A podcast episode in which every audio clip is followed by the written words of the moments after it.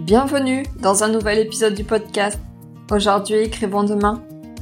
Le podcast qui met en lumière les acteurs du nouveau monde et favorise l'éveil des consciences. Je m'appelle Katia, je suis l'hôte de ce podcast. Je vous propose de découvrir comment des humains engagés et conscients participent aujourd'hui à la construction du monde de demain, le nouveau monde. Ils aspirent à un monde plus juste et plus respectueux du vivant. Ils se préoccupent des humains, des animaux et de l'environnement dans lequel ils évoluent et favorisent leur mieux-être. Tels des colibris, ils apportent leur pierre à l'édifice. Ils sont le changement que l'on veut voir dans le monde. Un vendredi sur deux, j'interviewe et mets en lumière l'un d'entre eux pour que vous puissiez connaître son histoire et son talent, comprendre qui il est, ce qu'il fait, comment il est arrivé à faire ce qu'il fait, ce qu'il apporte à ce nouveau monde. Je vous embarque avec moi le temps de cette rencontre en toute authenticité et humilité. Aujourd'hui, je suis avec Marion Dubé. J'ai eu le plaisir de la rencontrer au Salon du Bien-être à Biarritz et de participer à sa conférence Et si on des paillettes sur nos vies? Alors attention spoiler, elle m'est apparue habillée hyper sexy, perchée sur ses talons avant de nous accueillir dans sa robe en éponge, serre-tête aux oreilles de chat. Marion est drôle, ne se prend pas au sérieux. Pourtant, elle nous parle de sujets très sérieux et universels de manière humoristique. Savez-vous qu'elle est recommandée par les thérapeutes et les psychologues? Et oui, Marion est auteur de romans humoristiques à visée thérapeutique, la thérapie par le rire. Je ne vous fais pas attendre plus longtemps. Place à cette hypersensible extravertie et à notre conversation. Bonne écoute Alors bonjour Marion Salut, salut Katia. Comment vas-tu? Eh ben écoute, ça va très bien. Euh, je suis ravie euh, de ton invitation et de te rencontrer aujourd'hui pour discuter euh, de ce monde meilleur, comme tu le disais si bien, qui s'écrit aujourd'hui. Ce monde meilleur de demain auquel euh, chacun de nous, euh, on a envie de participer, euh, même ne serait-ce que par des petits grains de sable. Ce qui compte, c'est l'intention cette intention qui met du baume au cœur, cette intention qui nous donne de l'espoir quand on doute et quand on regarde les infos, quand on allume la radio et que ça va pas du tout. Voilà, je suis ravie aujourd'hui de venir euh, parler avec toi de ça. Eh bien, merci à toi d'être là. Est-ce qu'on peut dire en aparté que on est voisines en fait? Bah écoute, j'ai pris ma j'ai pris ma voiture et puis je suis arrivée devant chez toi, je t'ai appelé, je t'ai dit écoute, en fait, je vais me garer devant chez moi, je vais venir à pied, je pense que ce sera plus cohérent puisque euh, nous sommes sur deux rues parallèles mais qu'en fait on habite à euh, 200 mètres. Même pas. Ouais. C'est incroyable. Porte à porte. J'avoue, c'était drôle. Alors merci à toi d'être là. Est-ce que tu auras envie d'ajouter quelque chose euh, à la présentation que j'ai faite de toi? Ou compléter ce que tu as commencé à nous dire sur ces petites graines que tu amènes toi aussi dans ce monde meilleur. Ouais, alors euh, je suis une grande rêveuse, euh, je suis très optimiste. Ça peut effrayer des fois mon compagnon qui se dit ah non non mais la nana elle a pas du tout les pieds sur terre alors que si mais je décide de croire en ma vérité et j'ai envie euh, j'ai envie de regarder euh, dans la direction où ça me fait du bien. Donc euh, ce qui est chouette c'est que là où je regarde effectivement il y a plein de choses. Donc je suis euh, une utopiste euh, rêveuse et euh, ma particularité aussi mais on est plusieurs donc ça commence plus trop à être une particularité finalement. C'est mon hypersensibilité c'est euh, cette capacité à voir le monde avec euh, beaucoup d'intensité. On peut se méprendre peut-être sur ce que c'est que l'hypersensibilité, on entend beaucoup parler. Ouais. Qu'est-ce que tu dirais à ceux qui nous écoutent pour comprendre ce que c'est qu'être hypersensible? C'est être vivant avec un filtre magique qui fait qu'on ressent les choses euh, à 3000%. Et euh, pour ceux qui se méprennent et qui pensent que c'est un fardeau ou euh, une tare, euh, en fait c'est parce que pour l'instant vous, êtes, vous vous connaissez pas assez bien pour avoir compris qu'en fait vous êtes tout simplement des êtres merveilleux au service de l'amour et du vivant. Parce qu'en fait être hypersensible c'est avoir un espèce de lien invisible entre notre cœur et celui des autres êtres vivants. Et que ce soit d'ailleurs avec un cœur qui bat ou pas, ou juste organique. Euh... Ouais. Je crois que c'est ça, notre particularité. On n'est pas fou. on est vivant. Faut juste à l'identifier, à apprendre Ouais. à, à faire avec. Il y en a pour qui c'est un vrai handicap. Ouais, il y en a qui arrivent sur mon stand et ah là là, je suis pas du tout d'accord avec vous. En fait, ils lisent, leurs yeux accrochent évidemment ce qu'ils ont besoin d'accrocher euh, avec l'inconscient. Euh, donc c'est un mantra que j'ai écrit, j'en ai fait une affiche à trois, avec marqué en gros, les hypersensibles sont un cadeau pour l'humanité tout entière. Et ça, il y a des réactions à chaque fois, quoi. C'est euh, ah non, euh, alors ça, pas du tout d'accord, pas facile tous les jours, ah non non non il euh, y en a marre de parler d'hypersensibilité. Euh, alors il y a ceux qui comprennent pas, il y a ceux que ça révolte, il y a ceux qui sont pas d'accord. Mais en tout cas, il y a des réactions vives et c'est ça qui est cool. Toi qui as travaillé dans le médical, euh, tu le sais hein, que sur l'électrocardiogramme, ça veut dire qu'on est vivant. Quand ça va très haut vers le, enfin quand ça va vers le très haut et quand ça va vers le très bas, c'est qu'on est vivant. Quand c'est linéaire et qu'il se passe rien, c'est la mort. Donc pour moi c'est une chance euh, d'avoir cette hypersensibilité là. Par contre je rétablis tout de suite la vérité, ça n'a pas du tout toujours été le cas. ça m'a pris 30 ans pour le comprendre, même un peu plus, je crois 33 d'ailleurs précisément, ouais ouais 33. La meilleure année de ma vie. Euh, je dis ça ironiquement parce qu'en fait euh, dans l'histoire j'ai vu que l'année de nos 33 ans c'était l'année la plus joyeuse qu'on aura à vivre dans notre vie. Alors moi ça a été l'inverse. J'ai toqué à la porte des urgences psychiatriques euh, l'année de mes 33 ans, euh, j'ai voulu me jeter sous des voitures, enfin euh, c'était très sympa, mais ça a été aussi l'année où j'ai découvert que j'étais hypersensible grâce à tout ça. Donc finalement peut-être que oui, hein, dans un cadeau mal emballé se cachait du coup la compréhension de ce que j'étais. Il a fallu que tu en passes par là pour mettre un mot sur ce que tu vivais. Oui, et même si euh, je pense pas que je rentre euh, et que je coche toutes les cases, euh, j'en ai créé une bien à moi qui quelque part me rassure en me disant euh, bon déjà t'es pas seul, donc quelque part on crée une norme, ce qui est chouette. Je suis plus le mouton noir, je fais juste partie euh, d'un autre troupeau multicolore d'ailleurs plutôt, un, un, troupeau sympa avec plein de couleurs, euh, mais surtout de finalement de d'accepter que c'était ok d'être ce que j'étais. Parce qu'en fait, moi, si tu veux, je suis née le 31 décembre et tous les 1er janvier, ma résolution, c'était toujours la même. C'était quoi ta résolution? Être moins gentil. Raconter moins ma vie. Arrêter de faire confiance. Arrêter de tomber amoureuse. Ne pas dire je t'aime avant. Et je me donnais comme ça des, des trucs hyper euh, carrés, tu vois, des directives hyper concrètes et hyper détaillées, parce que sinon je les tenais jamais, quoi. Puis un jour, je me suis dit, mais en fait, c'est ça ma force d'être une passionnée, c'est ça ma richesse de dire je t'aime euh, parce que je suis hyper romantique et que c'est ce que je ressens à ce, moment-là, à cet instant T. Et puis si en face euh, il n'est pas capable de dealer avec, bah c'est con pour lui quoi. Dommage, tant pis. Puis euh, si je suis joyeuse à la hauteur de ce que je suis triste, bah c'est déjà ça de près finalement, c'est ok de vivre avec cette ambivalence. Et à quel moment t'as arrêté de faire des résolutions? Oula Euh, waouh, effectivement. Faudrait que je regarde dans mon bloc-notes de mon téléphone. Il doit y avoir les dernières, puisque à chaque fois je l'ai noté là. Oh, je pense que ça doit bien faire, euh, ouais, euh, depuis mes 30 ans, ouais. Depuis que j'ai rencontré euh, le père de mon fils. Celui qui allait être le père de mon fils, hmm. de mon enfant. Parce que je, je, le connaissais en fait depuis la naissance, mais euh, un jour j'ai compris que ce serait lui. Et je crois que c'est à ce moment-là que j'ai arrêté de... Parce que lui, il m'aimait vraiment pour tout ce que j'étais. Ça, c'était cool. Ah, t'es folle, je t'aime. Ok. Parfait. ça me convient. Alors, t'en as fait aussi un livre. Ouais. Pour raconter, peut-être aider, ben, tous ceux qui sont handicapés avec ça dans leur vie. Hein, spécifiquement. Ouais. Il y a de ça, il y a de ça. Du coup, j'ai écrit sept romans et il y en a un euh, spécifiquement qui parle effectivement de cette année-là, de cette année euh, bah, décisive en fait dans ma vie cette année de bascule. Euh, donc le livre, c'est cet espace dont j'ai manqué, mais en fait, euh, tout ce que je raconte avant celui-là, c'est par mon biais euh, et par mon mon filtre d'hypersensible, mon prisme d'hypersensible. Donc en fait, même si c'est pas sur l'hypersensibilité intégré, ouais voilà, c'est ça.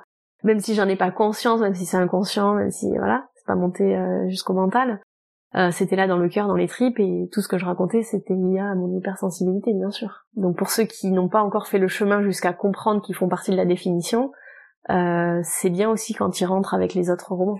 Puis tu vois, celui-là euh, sur l'hypersensibilité, il est sorti en 2000, 2020, si je dis pas de bêtises. 2021, pardon, écrit 2020, sorti 2021. Et en fait, tous ceux qui ont lu les livres avant, bah, c'est pas marqué quelque part que je suis hypersensible Donc euh, ils étaient sur le chemin à ce moment-là et c'était ok parce que eux-mêmes n'en avaient pas conscience. Mais c'est quand même arrivé que j'ai euh, j'ai certains de mes lecteurs qui sont venus me voir en me disant au fait t'es au courant que mais quand c'est arrivé ça c'est tout s'est goupillé en fait. Mm. Il y a pas il y a jamais eu personne qui m'en a parlé avant mais c'est arrivé l'année où je devais tout découvrir.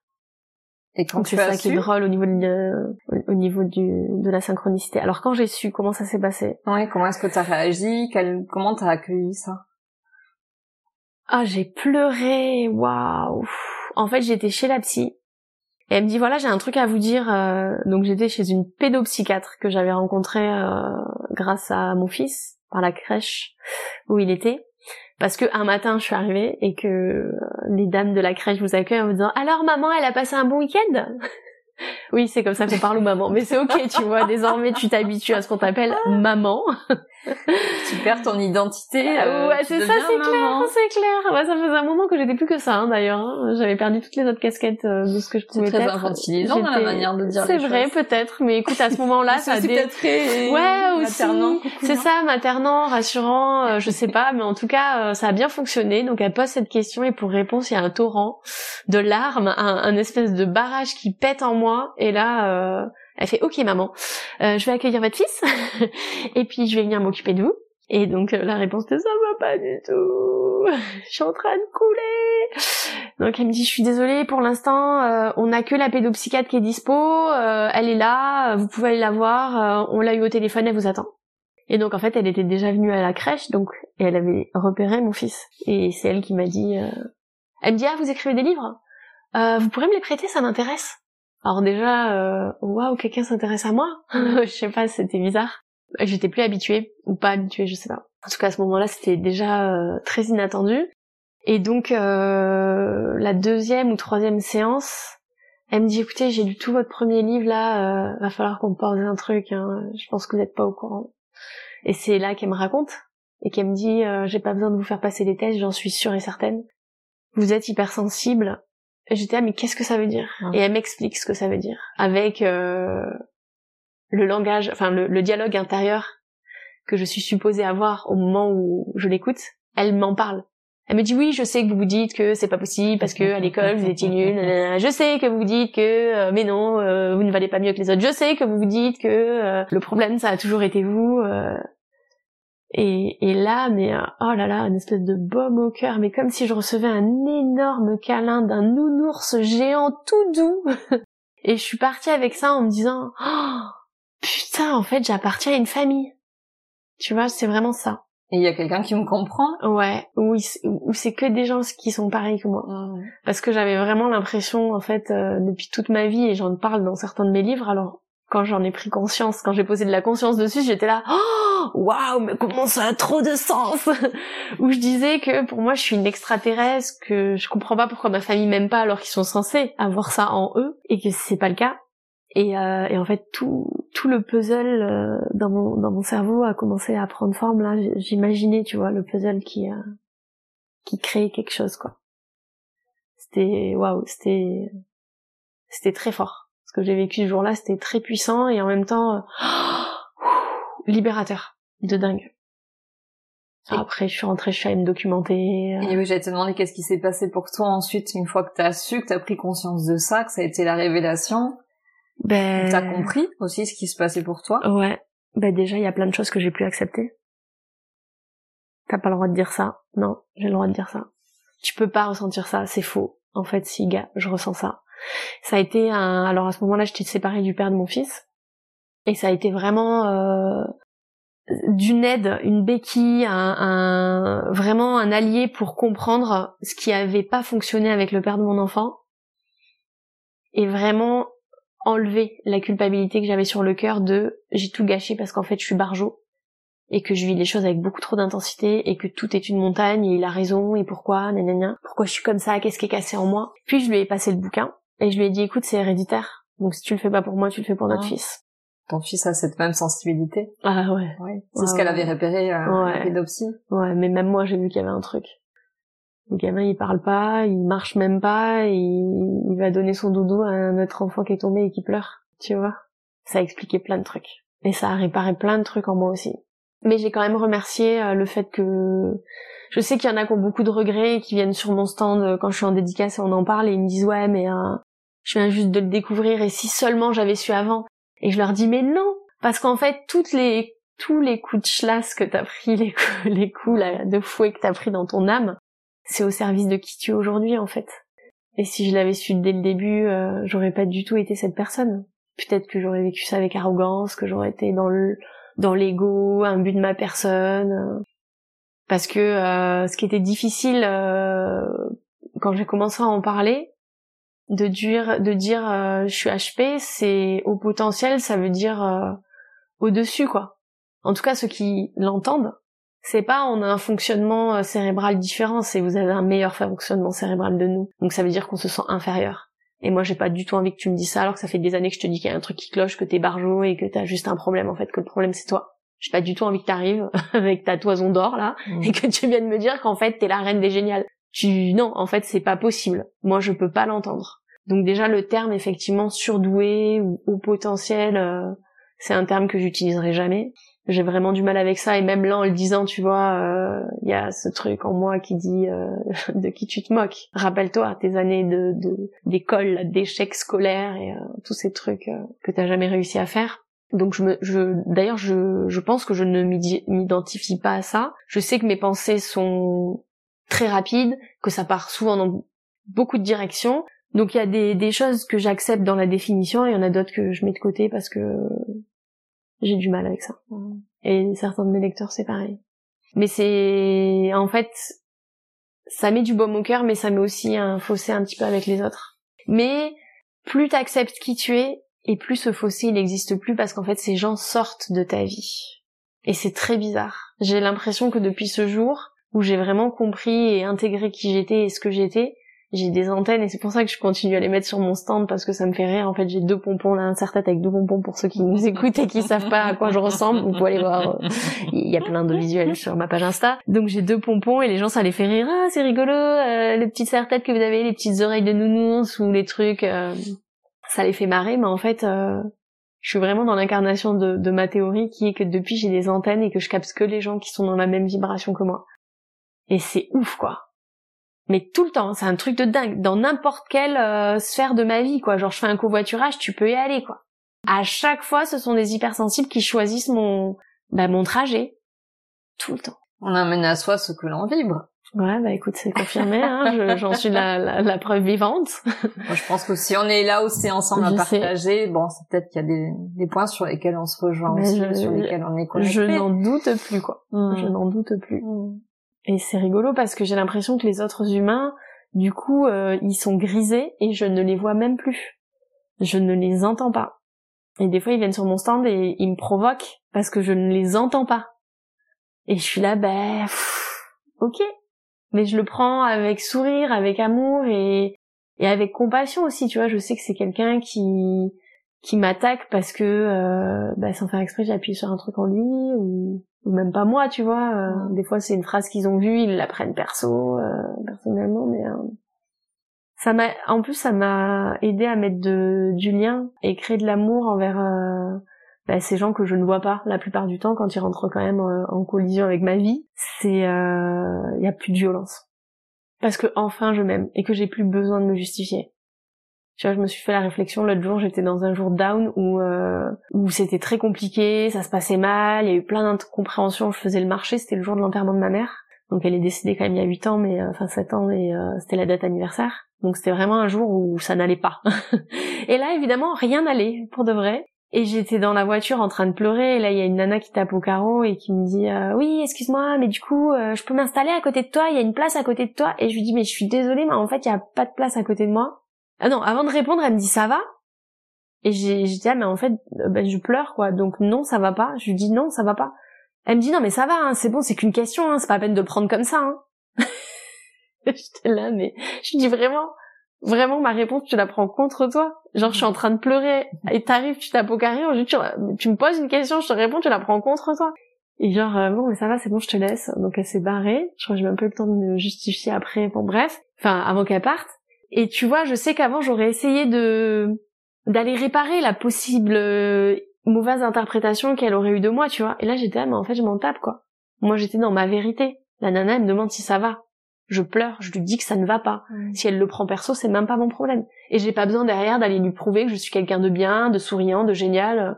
Elle peut repartir avec ça même. Hein. Et je m'en fous. Parce que peut-être que même si j'étais allée la voir pour dire, et eh, au fait, euh, je te jure que je, suis pas une connasse, hein. tu peux t'installer à côté de moi, c'est juste qu'en fait, physiquement, il n'y a pas de place. Donc c'est même pas contre toi, je t'explique. Je me justifie, hein, clairement. Mais peut-être qu'elle se serait dit, ouais, qu'elle faut cul, elle a fait exprès. Enfin, de toute façon, tu peux toujours mal interpréter. Même la meilleure des attitudes, même le truc le plus neutre d'amour ou de mauvaises intentions, de vice ou de quoi que ce soit, il y a toujours un humain en face qui est capable de mal l'interpréter.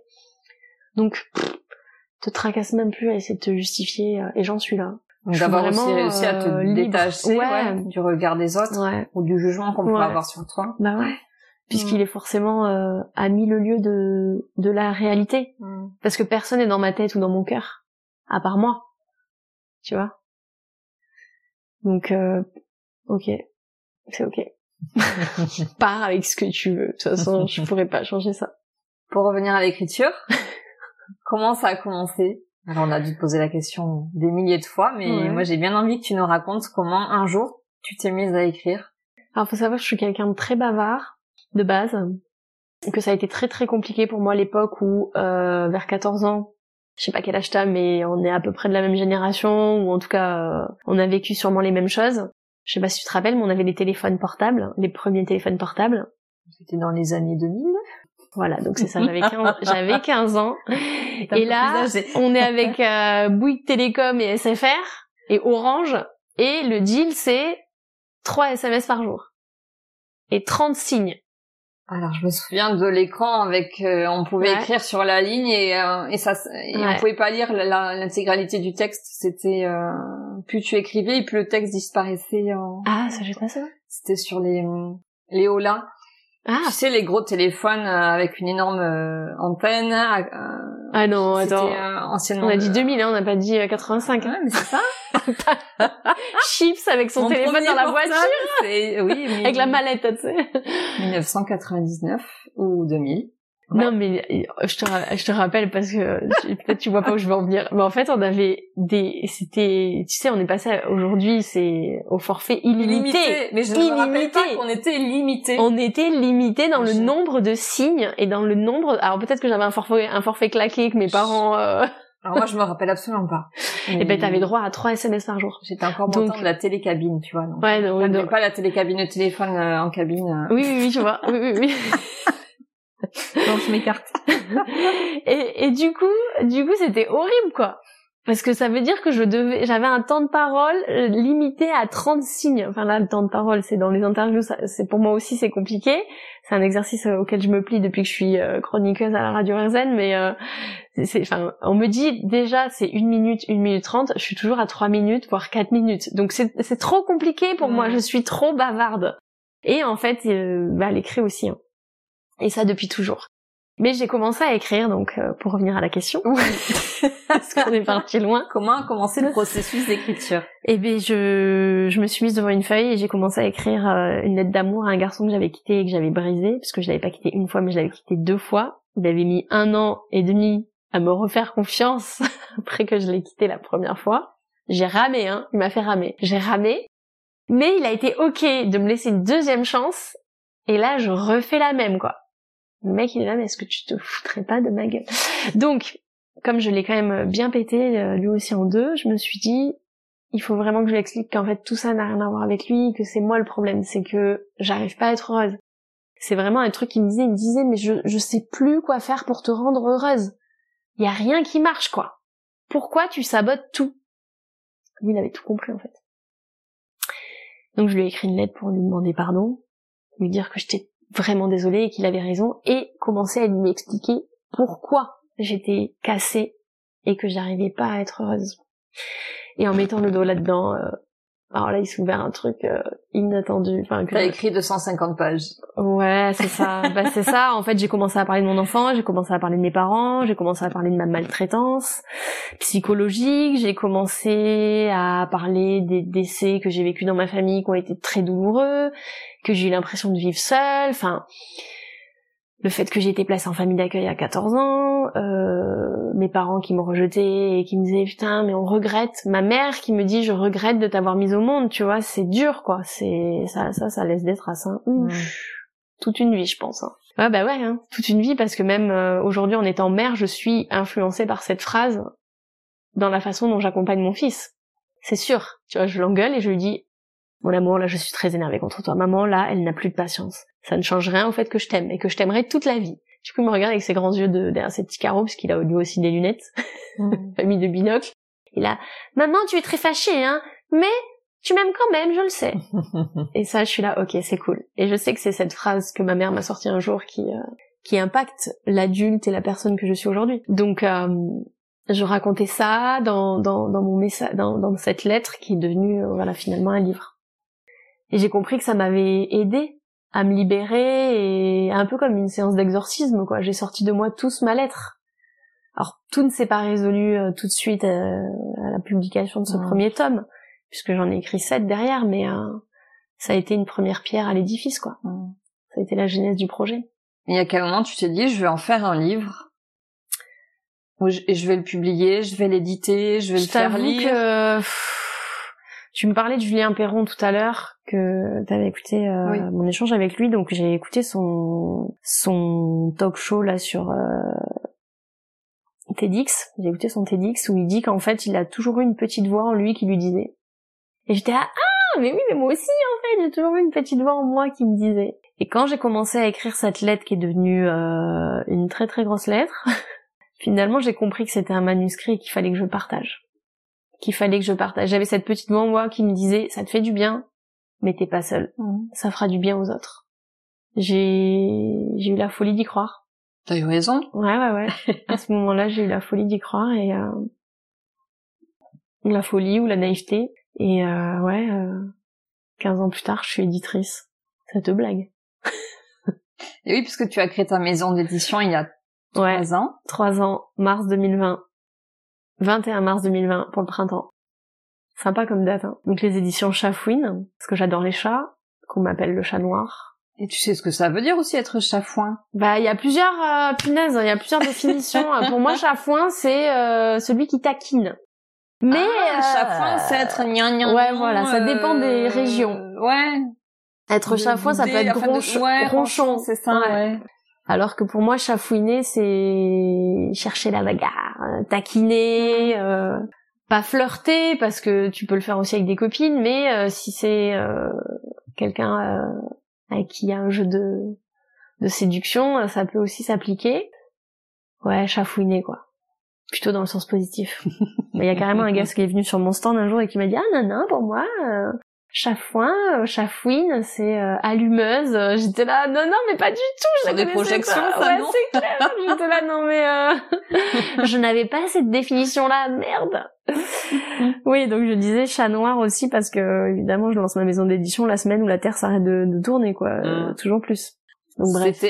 Tu lances ça, oui, quelques jours après qu'on soit confiné. 21 mars 2000. Euh, c'était prévu avant, donc si tu veux, euh, on a été confinés. J'étais à putain, mais la semaine prochaine, je dois sortir ma, je dois lancer mon. Euh, le, la, ça c'est la sortie officielle de mon premier roman en tant qu'éditrice, quoi.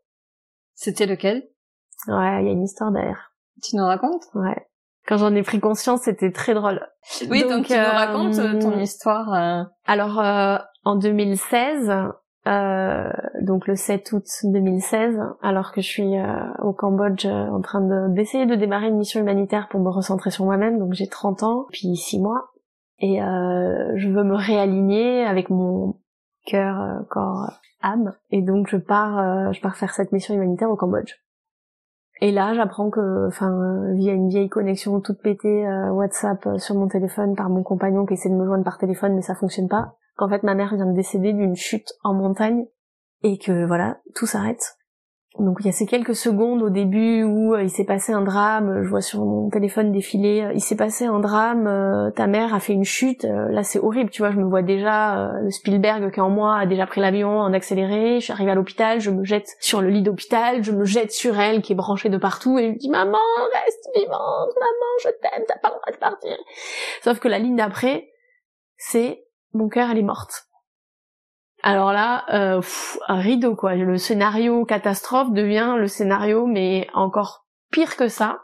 Puis je rentre en France, je te passe les tumultes des 24 heures de transit où tu pleures et que personne ne vient te tendre la main, un mouchoir, une main sur l'épaule, un sourire. Il y en a même qui ont eu le culot de souffler dans l'avion parce que je faisais trop de bruit dans mes larmes et que ça les faisait chier, mais qui voulaient en plus que je sache que je les faisais chier.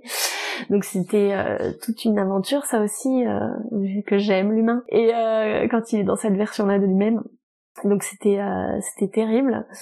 Et je rentre en France et en fait ma vie s'arrête pendant je sais plus le moment où j'ai réouvert les rideaux chez moi pour laisser rentrer la lumière, mais pendant un moment je coulais et je me disais putain mais tous ces gens insouciants qui continuent de vivre tous ces trucs sur Facebook de gens qui partagent de la merde alors qu'il y a trois minutes ils ont mis un post genre euh, Marion on pense à toi toutes nos condoléances et puis deux secondes après ils sont en train de commenter un, un émoticône mort de rire sur un truc de merde alors que ma mère elle est morte quoi. Qu'est-ce que vous faites à, vivre continuer de vivre aussi avec autant d'insouciance et de de d'arrogance alors que mon monde s'est arrêté quoi.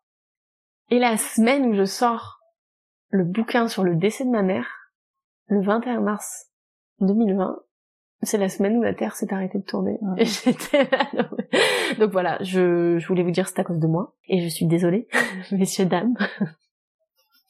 J'ai appelé Emmanuel et je lui ai dit écoute tu vas foutre la merde parce que là je sens le bouquin sur ma mère et j'ai une date anniversaire et j'ai bien et j'ai bien l'intention d'arrêter la planète.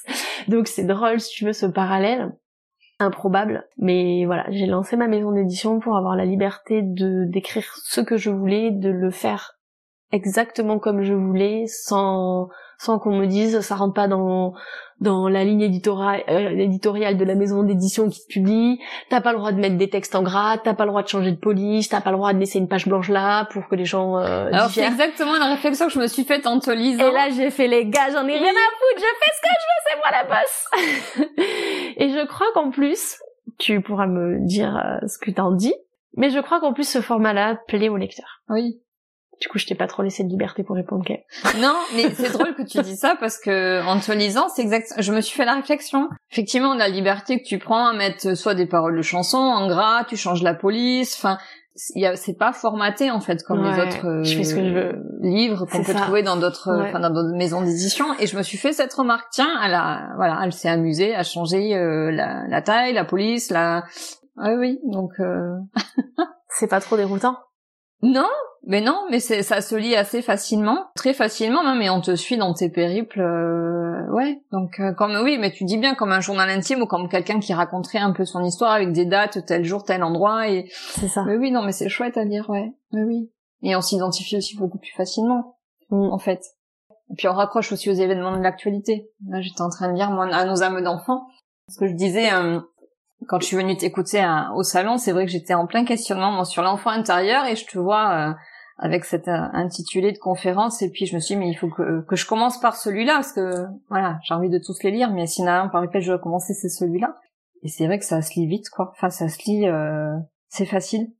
Puis voilà quand on recontextualise 2015 on se rappelle malheureusement bien ce qui s'est passé aussi à ce moment-là. Et tu étais toi à Paris et tu étais mm. ouais bah ouais. Donc garde cette liberté d'écriture promis ouais, que ce soit dans le vocabulaire, enfin t'écris comme tu parles, et c'est ça aussi qui fait que c'est, c'est, c'est, ça se lit facilement. Et on est avec toi dans ton périple, euh, ouais, ouais, ouais. donc il y en a pas qu'un, il y en a donc sept. Ouais, sept. Comme les chakras. Alors moi je croyais qu'il y en avait neuf parce que j'avais vu Vincent Dubé et Kitri Dubé. Et je me suis dit tiens elle a changé d'identité pour écrire sous un autre angle euh, et en fait non, pas, possible. Non. bah écoute euh, c'était pas l'objectif de base euh, de devenir éditrice pour d'autres auteurs. Hein. J'avais quand même ça derrière un coin de ma tête en me disant euh, quand j'aurai la capacité financière de prendre ce risque-là, je le ferai. Et il se trouve que quand j'ai écrit mon septième roman l'année dernière, j'ai compris en moi que c'était la fin d'un truc et que j'allais passer sur autre chose. Je sais jamais ce qui va se passer après en fait. Euh, en général, j'écris tous les débuts d'année. Entre l'idée vient commence à émerger durant l'été l'été d'avant. En fin d'année, euh, j'étais plus libre à l'époque. Maintenant, je fais beaucoup de salons, donc c'est différent. Depuis deux ans, je fais beaucoup de salons en fin d'année, donc euh, je suis quand même pas mal occupée. Mais je sais qu'il y a des, des, graines qui se plantent, tu vois, pendant l'été. Ça commence à prendre euh, dans la terre d'ici la fin de l'année, et ça émerge en janvier. Et entre janvier et juin, bah, le projet prend forme. Et là, cette année, j'ai fini l'année en me disant, euh, qu'est-ce que je fais?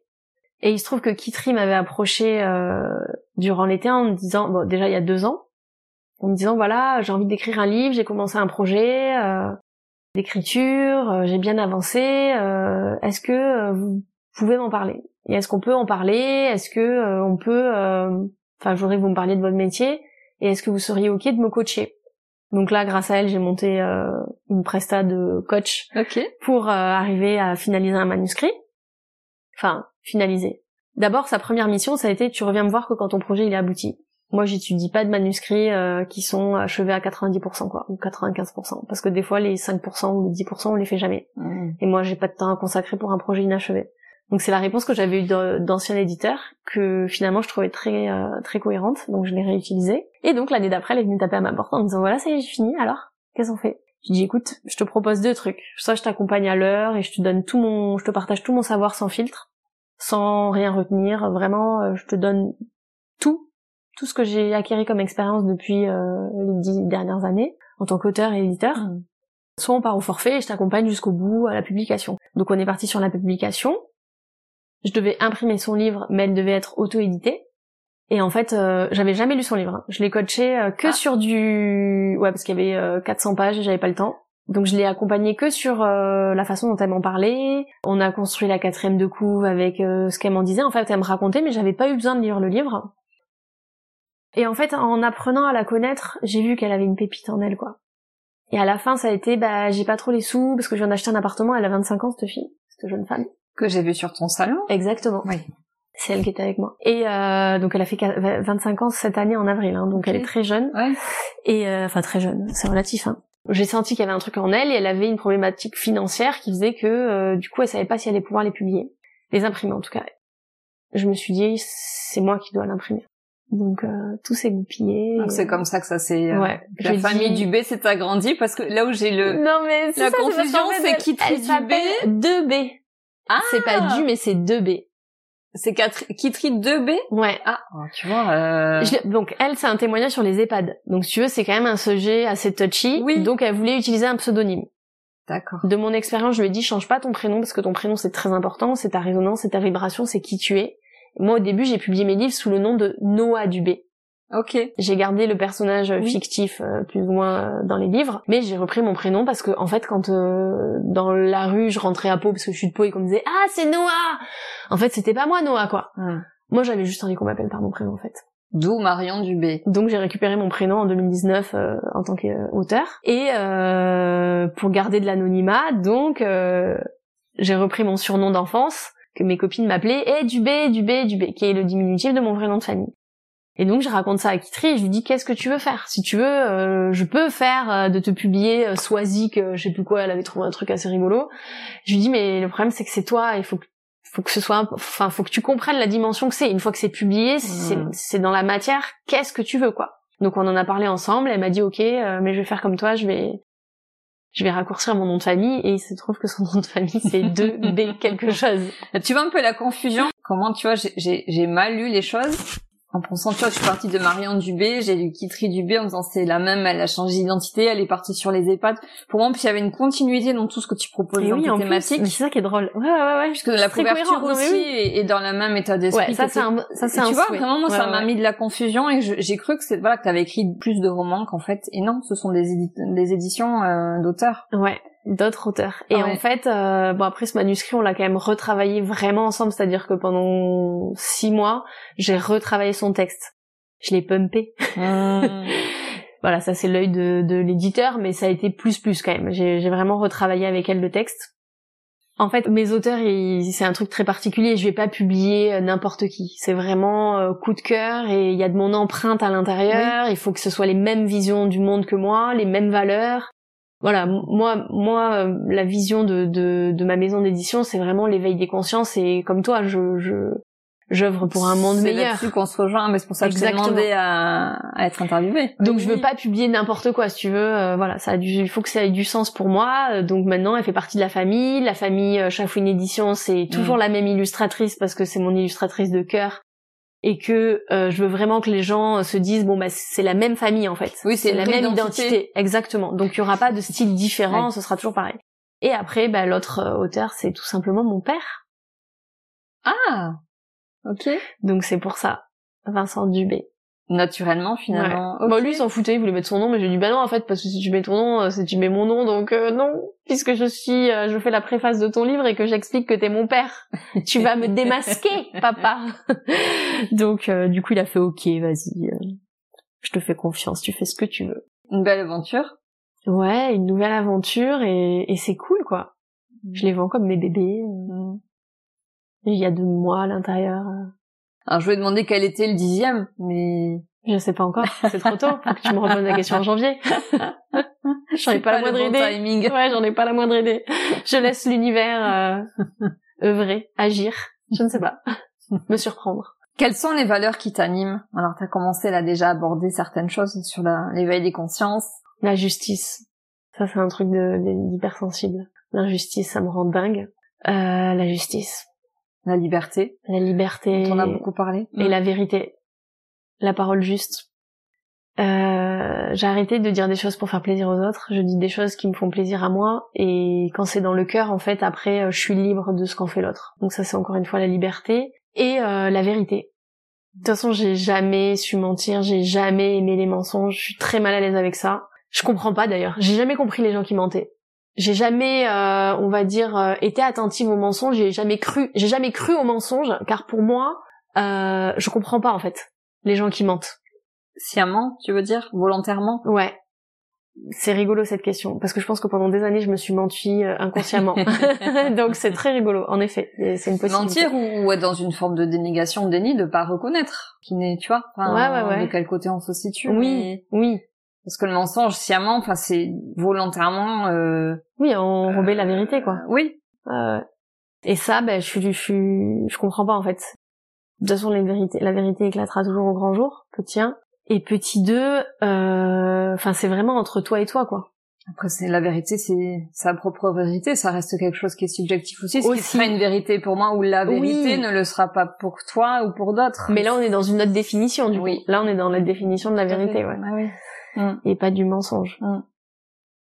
Mais moi, je suis pour la vérité. Ouais.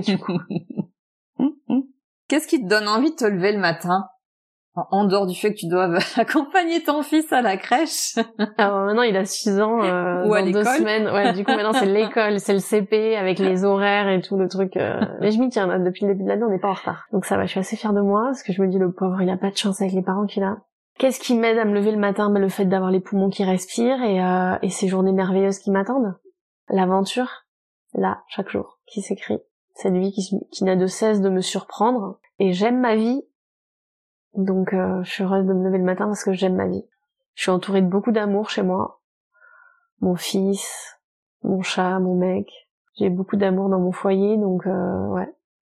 Alors comme je disais tout à l'heure, comme tu l'as dit aussi, mon podcast, il est euh, à vocation, avec beaucoup d'humilité, de, participer à l'éveil des consciences. Du moment où j'ai envie de donner la parole à...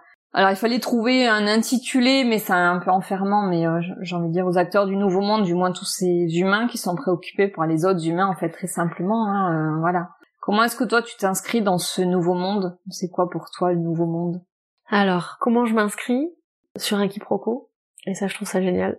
J'ai un tiers de mes lecteurs qui détestent lire et qui lisent mes livres euh, et qui les dévorent alors qu'à la base ils détestent lire. J'ai des gens qui achètent mes livres sur un malentendu parce que ils croient quoi? Bah je sais pas euh, que, que je suis tombée alors déjà il y a ceux qui pensent que c'est une BD mais bon euh, très vite illustré ouais, très vite ils se rendent compte que c'est pas une BD donc il y a pas de souci avec ça ils l'achètent en sachant que c'est un livre. Mais ils savent pas du tout vraiment ce qu'il y a à l'intérieur donc je suis tombée amoureuse de lui le jour où je l'ai quitté. Ça c'est genre la nana qui croit que ça parle que de l'amour, alors qu'elle n'a pas compris que ça allait parler d'elle, de son enfance et de sa relation avec elle-même. Oui, on peut se méprendre sur les, titres de tes non, bouquins. Mais moi j'adore. oui que ça peut avoir un ah double sens. ça a un double sens. Mais moi j'adore quand on se barre de mon de mon stand avec euh, un malentendu. J'adore parce que je me dis son inconscient il est venu chercher un truc ça va monter dans le conscient et j'adore. La nana va se prendre une claque, ça va être magique. avec humour. Elle va se prendre une claque avec humour. Il y, a la bombe humaine, c'est moi, qui fonctionne très bien aussi sur les nanas carrées avec des ongles, euh, enfin, qui sont très euh, coquettes parce que je ne suis pas du tout, mais euh, et qui se disent ah ouais c'est tout à fait moi, euh, la bombe humaine c'est moi. Donc sur un malentendu elle repart avec mon livre et pareil je me dis oh là là celle-là ça va être génial. Elle va m'écrire après ça va lui faire, ça va la chambouler. Donc Je m'inscris euh, via un malentendu dans l'histoire. Maintenant, comment j'ai envie de m'inscrire? J'ai envie de m'inscrire en donnant l'opportunité aux autres humains de se comprendre, de s'accepter et de s'aimer. Encore une fois, avec beaucoup d'humilité et en fait en racontant toutes mes erreurs, toutes mes failles, toutes mes imperfections, en me mettant à nu, sans filtre, sans peur d'être jugée, en en ayant d'ailleurs un petit peu rien à faire de ces de ces deux choses-là, d'être jugée ou, ou bien comprise. Parce que derrière, je pense vraiment que le monde va mal parce qu'il y a beaucoup d'humains qui sont malheureux. Tout simplement. Tout simplement. Et je pense que des êtres plus heureux œuvrent pour un monde meilleur, tout mmh. simplement. Donc euh, je pense que le premier pas pour faire le chemin vers l'autre, c'est de faire d'abord le chemin vers soi. On dit que l'extérieur est le reflet de l'intérieur. Enfin, c'est ça. Je l'ai dit, je crois, dans d'autres interviews, mais c'est vrai que c'est euh, c'est vraiment ce que tu es en train de dire, de dire en mmh. fait. Hein. Ouais, mmh. La relation qu'on a avec les autres, c'est le reflet de celle qu'on a avec nous-mêmes. Quand on s'aime pas, quand on se rejette, quand on est dans la colère de ce qu'on est, euh, bah forcément à l'extérieur ça se ressent quoi. Et ça impacte, ça a une influence sur euh, la relation qu'on a avec le monde d'une manière générale.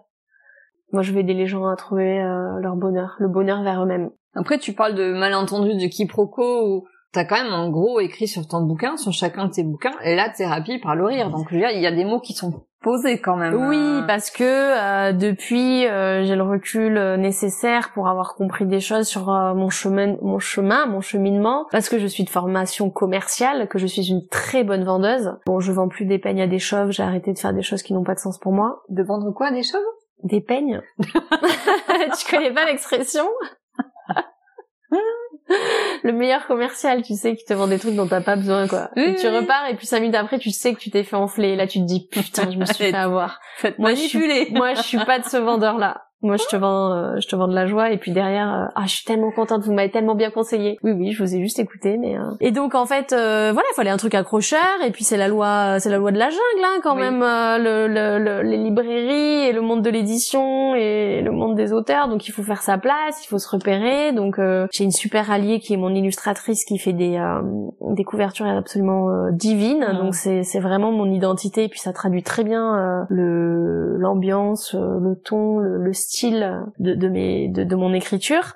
Et le terme la thérapie par le rire, c'est parce que je cherchais un terme français qui puisse traduire ce que je faisais. Et ce qui ressortait depuis des années, c'était euh, ah là là, mais ce que c'est drôle, ça m'a fait du bien. Tes romans, et c'est pas arrivé une fois, c'est arrivé mais genre des vingtaines de fois, des dizaines, vingtaines de fois, de tes romans devraient être remboursés par la Sécu. Et là, je me suis dit, bah, ça fait du bien, quoi. Donc, je cherchais un terme, et puis il y avait le film Happiness Therapy, et puis il y avait des trucs qui ont émergé, et bam, la thérapie par le rire. Sauf que la thérapie par le rire, punaise. je me casse les dents dessus à chaque euh, dédicace. Je n'en peux plus euh, de toutes ces mamies qui viennent sur mon stand, qui n'écoutent pas du tout ce que je leur raconte, et qui sont là, genre, et du coup, euh, c'est où le yoga du rire? Ah J'adore, je me dis, je me suis pris un truc dans la tronche, là, que j'ai ah. sollicité inconsciemment et c'est très drôle. Encore une fois, un quiproquo, Exactement. un malentendu. C'est ça. Donc elle m'écoute, elle me sourit. Oui, oui, je connais, mais j'ai déjà fait. Euh... Alors déjà c'est ah oui, je connais. Alors moi je suis flattée, tu vois, mais après j'ai plus l'habitude. Enfin j'ai l'habitude, donc on, on, on, je ne me fais plus avoir. Vous connaissez? Ah, vous connaissez mon travail? Oui, oui. Enfin, j'ai déjà fait. Ah, vous avez déjà fait des livres Je, je comprends pas. Donc, je fais la, la, la nana bête, bête et mauvaise. Je fais, je mets vraiment de la mauvaise volonté. Je leur dis excusez-moi, je, je comprends pas ce que vous me dites là. Moi, moi en fait, j'écris des livres, euh, madame. Ah, mais je comprends. Ah, mais non, mais parce que vous avez écrit euh, le yoga du rire. Je fais non, non. Euh, relisez ce qu'il y a marqué. Il y a marqué la thérapie par le rire, roman. En gros, j'essaie de le mettre de plus en plus gros. Et en fait, tous les salons, j'ai toutes les mamies qui viennent et qui me racontent que elles font du yoga du rire et elles sont trop fières. Et elles me bouffent euh, un quart d'heure de temps pour me raconter ça. Parce qu'elles écoutent pas du tout quand je leur dis euh, bonjour, euh, je suis auteur local, j'écris des romans. Des romans Maintenant je suis là, des romans madame, des romans. Des romans qui font du bien par le biais de l'humour. Des romans madame. Regardez, des romans. Oui mais du coup vous exercez... Non non, j'exerce pas, je suis chez moi en pyjama en train d'écrire. Laisse-moi tranquille. Écoute ce que je te dis. Et, la nana, je te promets, ça met du temps avant que ça percute quoi. Ah mais j'avais pas compris Bah oui, je vois bien vous m'avez pas écouté? Et ça me rappelle à quel point euh, on comprend toujours ce qu'on a envie de comprendre, Oui, quoi. C'est un truc de dingue. Et c'est pareil, ceux qui arrivent sur le stand et qui sont, ah, mais si, mais j'ai vu BD quelque part, j'ai vu BD quelque part. Moi, moi, je sais, j'ai compris depuis, tu vois, je suis là, bah oui. Votre cerveau, il a vu une couverture colorée. Monsieur, je vais vous expliquer. Une Du couverture B, tu vois, colorée. oui, ouais. De B, du B. Voilà, tout simplement. En fait, c'est écrit en gros, tu l'as tout de suite compris. Le, le cerveau, il a fait euh, l'échange, il a mis euh, couverture colorée, Marion BD. Voilà. Mm. Donc c'est vraiment une, toute une histoire de malentendu. Mais ils repartent quand même avec Ouais. ton livre sous le bras. Ah, pas toutes les mamies, non. Non. Elles repartent euh, en me racontant. Elles repartent en, parlant, en, en- genre j'ai par, j'ai disparu de la conversation, je suis même plus là. Oui, parce que tu te rappelles, Gisèle, le cours de yoga. Et puis elles se barrent comme ça de mon stand avec leur euh, leur aventure de yoga durée. Eh ben écoute, même plus. J'ai disparu du truc, quoi. J'adore. C'est très drôle. Donc c'est l'envers du, du, du décor de. euh, je me suis fait piéger à mon propre piège, mon propre jeu. Voilà. Mais tout ça, tu vois, c'est arrivé sur la sur la route en fait. euh, souvent, ce sont les lecteurs hein, qui m'ont qui m'ont mâché le travail avec leurs questions, leurs réflexions, leurs réactions, euh, leurs retours et, euh, et voilà. Maintenant, ça fait un produit euh, un produit hein, euh, très cohérent, euh, très euh, comment ils disent. Euh, Putain, j'aime pas du tout les termes américains. Là, bankable, Oui, oui. Mm. un produit marketing euh, sexy, vendeur. Et s'il y en a un que tu conseilles à lire pour commencer? Alors, Alors je sais que tu as euh, déjà dit que, enfin ou, ou pas, ou je t'ai entendu dire qu'il n'y a pas forcément, enfin si, il pourrait y avoir un ordre chronologique. Effectivement, j'en ai pris un dans la série qui fait référence à d'autres, alors ça donne envie de lire parce que ah mais je comprends pas trop de quoi elle parle là. Lequel? Est-ce qu'on peut euh, Alors, choisir? je peux pas donner une réponse parce que chaque individu aura sa propre réponse Mm. puisque ça répond ça, ça dépend de son état d'âme du moment puisque euh, je pense que chaque roman vient nous chercher à des moments où ils ont des choses spécifiques à nous apporter à nous-mêmes à cet instant T de notre parcours. Par contre, c'est vrai que pour moi mon meilleur c'est cet espace dont j'ai manqué quoi. Enfin mon meilleur. Je les ai tous écrits avec autant de d'authenticité, de douleur, d'amour, de rire, de joie, de tout ce que tu veux mais quand je vois l'impact qu'il a sur les sur les sur les lecteurs, celui-là c'est sûr que celui-là il il te laisse pas de marbre quoi. Celui-là c'est vraiment euh, celui sur l'hypersensibilité. J'allais te demander le oui, quelle burn-out était en quelques mots la thématique. Ouais. Voilà, je je j'ai perdu ma maman euh, et euh, et je tombe enceinte de mon enfant. Et je suis une mère allaitante qui veut faire de son de son mieux et qu'on prend plein la gueule. Mais tu arriveras jamais à faire de ton mieux, mais c'est trop difficile tes objectifs. Et je suis là, putain, mais vous réagiriez comment face à quelqu'un qui vous dit qu'elle en a rien à foutre et que euh, du coup euh, continue à picoler pendant qu'elle est enceinte? Si vous réagissez comme ça quand moi je vous dis que je veux faire attention à mon fœtus, mais du coup, quelle est votre réaction quand euh, vous êtes face à quelqu'un qui fait de la merde? Et en fait, je me suis rendu compte que quoi que tu fasses, quand tu portes un enfant, ce que tu fais en fait ne t'appartient plus et est forcément critiquable. Et que quoi que tu fasses, il y aura toujours quelqu'un qui sera pas d'accord avec toi et qui va te juger et qui va te raconter un truc horrible sur quelqu'un qui a fait pareil et que ça a eu des conséquences dramatiques sur la vie de son enfant. ou- Tu te dis putain mais est-ce que com- qui vous a autorisé à rentrer à ce point dans mon intime et qui vous a demandé votre avis quoi? Parce que c'est toujours euh, des conseils euh, qui sont des leçons quoi. Les gens ils arrivent avec leur ego et c'est pas arrivé souvent qu'on me dise euh, même la famille les proches tiens vous l'avez bien élevé votre fils en fait on te souligne toujours ce qui va pas quoi puis alors on te fout la merde. euh. Mais si, il est fatigué. Mais non, il est pas fatigué. Regarde, il est excité. Euh, Attends, je t'explique, il est comme ça parce que justement il est fatigué. Et en fait, t'es en lutte constante contre tout le monde. Le plus dur d'avoir un enfant, tout comme l'allaitement, c'est pas l'allaitement en soi ou c'est pas l'enfant en soi, le fait d'avoir un enfant, mais c'est tout ce qui vient avec, quoi. La société qui s'octroie le droit de commenter tout ce que tu fais, quoi. Comment ça, le bébé, il dort dans votre chambre? Non, attends, est-ce que je t'ai demandé si tu portais des strings ou des tangas? Est-ce que je t'ai demandé si t'étais pour ou contre la sodomie? Non, mais je veux dire, c'est autant intime que ça, quoi. Je ne te permets pas. Mais en fait, les gens ne, ne- n'attendent même pas que tu... C'est comme ces, ces mamans enceintes qui sont là, mais comment tu mets ta main sur mon corps, quoi? Qui t'a autorisé à mettre ta main sur mon corps? Ah, je te promets, moi, les gens qui se permettaient de toucher mon enfant alors qu'il venait de naître sans demander, mais j'avais envie de faire des, des prises de karaté, quoi. C'est à cette époque-là, d'ailleurs, que j'ai découvert la communication non violente sur un malentendu. J'avais envie de prendre des objets et de les jeter à la gueule des gens, et puis là, je découvre le terme la communication non violente. Et j'étais là, mon dieu, mais justement, c'est ce dont j'ai besoin, puisqu'en ce moment, je ne communique, j'ai j'ai envie de communiquer avec la violence. Bon, en fait, ça n'a rien à voir. Mais euh, enfin pas tout à fait en tout cas. On t'explique pas comment ne plus être violent. Mm. On met de l'amour entre toi et les autres. Ça a bien fonctionné sur moi. C'est un merveilleux outil. D'ailleurs, je le conseille. Mais voilà, j'étais euh, j'étais outrée par les comportements des gens, quoi. Puis tu te dis, la nana, elle est en train de couler et ils en ont mais rien à foutre, quoi. Tu peux pas faire ça. Tu dois aller bien pour ton enfant. Putain, attends, je suis au fond et en plus, je dois me, tu me jettes une pelle avec de la culpabilité Mhm. dessus sur le coin de la figure, quoi. Arrêtez, vous êtes en train de m'enterrer, les gars. M'enterrer vivant. C'est, euh, ouais, ouais, ouais, ouais. Il y a personne qui vient t'aider. hein. Et donc, ce livre, euh, effectivement, euh, bah, c'est, c'est la main tendue alors que t'es au fond du gouffre. Moi, déjà, il m'a fait beaucoup de bien euh, en l'écrivant. J'ai compris beaucoup de choses sur moi parce que je suis pas du tout quelqu'un qui ne se remet pas en question et qui pense que le problème vient toujours des autres. Puisque là, je fais le constat d'une société dysfonctionnelle qui critique les mères et qui les laisse, qui, qui, qui, qui est même pas en train de les laisser couler, qui les pousse dans le précipice. Mais on peut pas changer la société. Donc moi, ce que je peux faire, c'est remettre en question moi ma posture Mm. en tant que mère. Qu'est-ce que j'ai autorisé? À quoi j'ai dit oui puisque on s'est permis de faire ça? À quoi j'ai pas dit stop? Et c'est vraiment ça que j'œuvre dans mes romans. Parce qu'en fait, tu vois, hier j'avais un live euh, pareil avec euh, une jeune femme qui a lu ce livre, euh, donc euh, cet espace dont j'ai manqué, et elle me disait, euh, moi la phrase la plus violente de ton livre et qui m'a vraiment impactée et qui résonne dans ma tête depuis, c'est ne tiens pas pour responsable celui à qui tu as permis d'agir ainsi avec toi. Reprends le pouvoir en fait. Mm. Oui, sortir de la posture de victime. Exactement. Reprends le pouvoir, tu peux changer la donne. Juste en changeant ta vibration, en changeant ta posture, en disant non en fait. Même si tu dois le crier, même si tu dois jeter des objets, résiste. Prouve que, Que tu tu existes. ouais. Ne, ne te laisse plus faire. Et personne mieux que toi pourra te défendre en fait. Je crois que c'est un peu le fil rouge de toutes mes interviews finalement. euh, Enfin, à un moment donné, ça émerge en tout cas cette question de la responsabilisation, euh, Ouais. faire ses, de prendre ses décisions, de faire ses choix, quelles que soient les conséquences que ça peut avoir, ce que l'entourage peut nous en dire. À partir du moment où on est connecté à soi, à son cœur, voilà, à son corps, à son intuition, à son être. Mais c'est dur, hein. C'est très très dur Oui, hein, la oui, décision oui. parce que moi j'ai j'ai j'ai je vois j'ai plein de nanas qui arrivent sur mon stand là et qui me disent mais je peux pas leur faire ça. Mm. je suis là par contre il y a aucun problème que tu puisses te faire ça à toi depuis des années quoi. Ah mais je peux pas tout arrêter, tu comprends, c'est l'entreprise familiale, Ah, je comprends. Mais qu'est-ce que toi tu t'infliges depuis des années en fait? Et puis est-ce que tu le fais contre eux?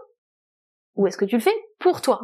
Parce que finalement c'est là que réside euh, la vraie question. Est-ce que tu le fais pour toi ou contre eux? À partir du moment où tu le fais pour toi, c'est leur problème. Mm. Et souvent, quand on prend des décisions pour nous, les gens ont l'impression que c'est contre eux. Mais excuse-moi, quoi. Mais pas du tout. C'est pas contre toi. C'est Oui, l'interprétation que les enfants. Mais bien sûr. Mm. Mais c'est c'est un truc qu'on oublie de dire. C'est pas contre toi, c'est pour moi.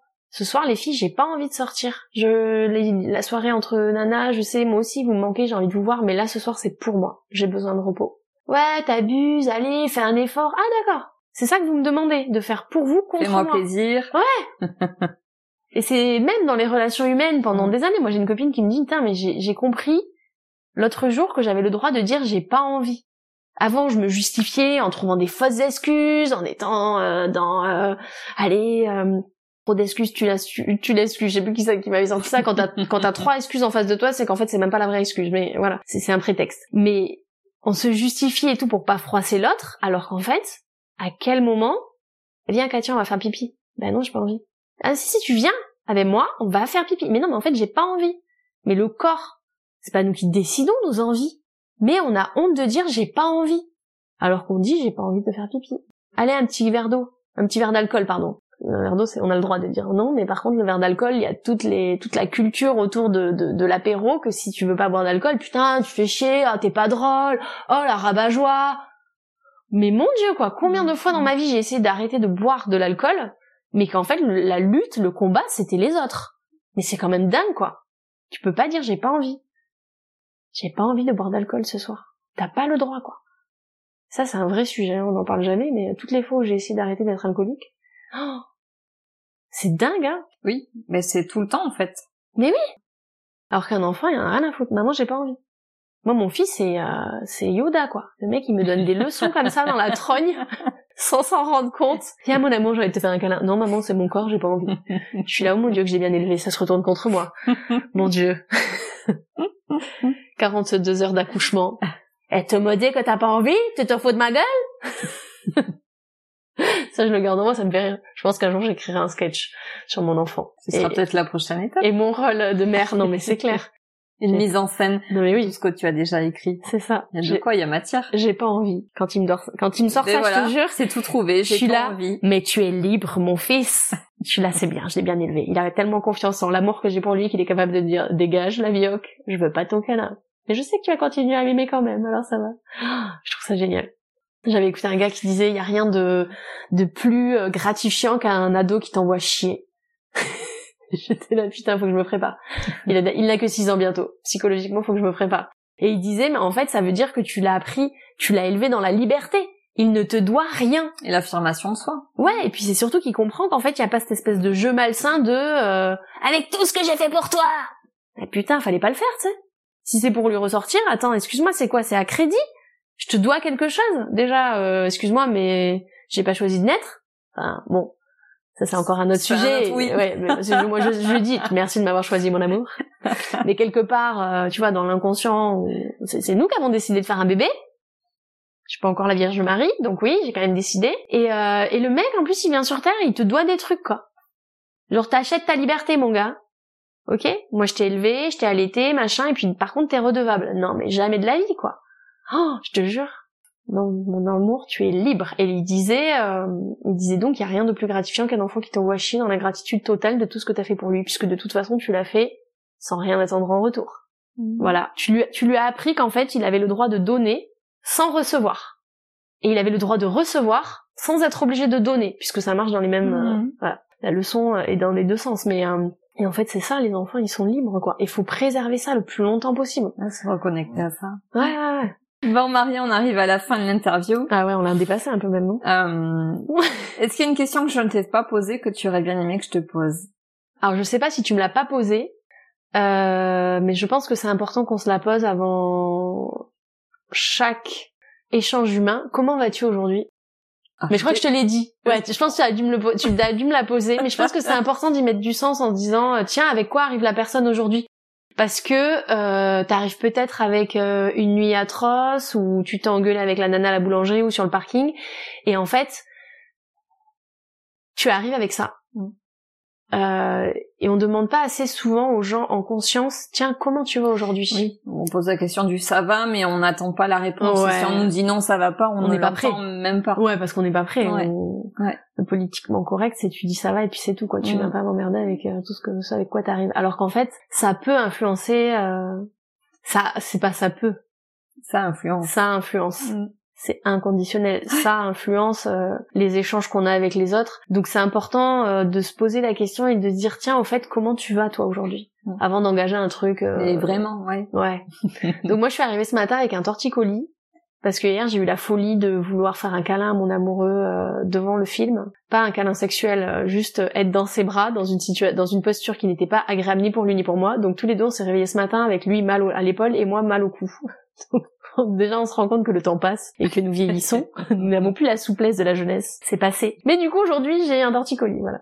Donc, je suis à l'aise euh, d'être là, mais je suis mal à l'aise dans mon corps, voilà. Oui, quelque peu bloqué. Ouais, hmm. étriqué. Sinon, euh, toutes les questions, ça va. J'avais, j'arrivais avec aucune attente, donc tout est ok. Euh. super. Moi, j'ai une dernière chose à te proposer pour terminer. Tu te souviens du portrait chinois? Si j'étais une fleur, je serais. Si j'étais. Ah oui, c'est vrai. yes. Est-ce que tu es ok pour te prêter euh, au jeu de mes questions? Carrément. Si tu étais un plat, lequel serais-tu? Des sushis. Sucrés, salés, le poisson, les chats. Ouais. Des sushis. bah le poisson. Qui c'est qui mange le poisson? C'est le chat. Ah. En plus, t'as un poisson-chat. Le chat revient toujours. Le félin. le... Puis le poisson, il euh, y en a euh, des trucs qui sont à contre-rivière. Euh, enfin, tu vois, c'est... Ouais. Ok. si tu étais un livre. Oh waouh. Alors celui qui a changé ma vie, le philosophe qui n'était pas sage. Ouais. Ouais. Je suis pas fan des autres, mais celui-là. Non, pas non. Je te dis une connerie. En plus, tu vois, c'est rigolo. Enfin, celui-là aussi a changé ma vie. L'homme qui voulait être heureux.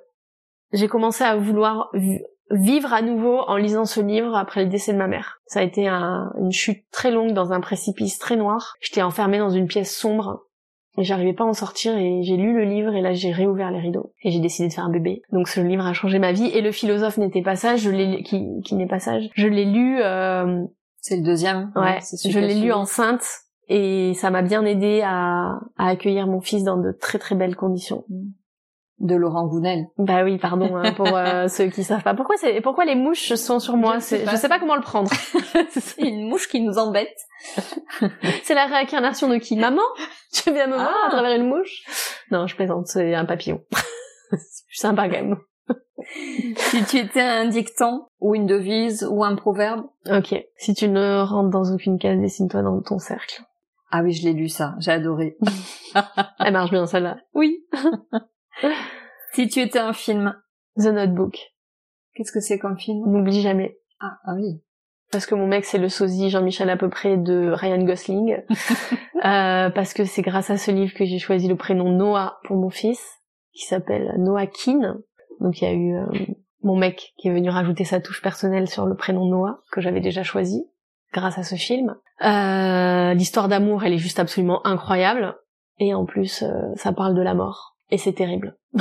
c'est affreux. C'est le pire cauchemar.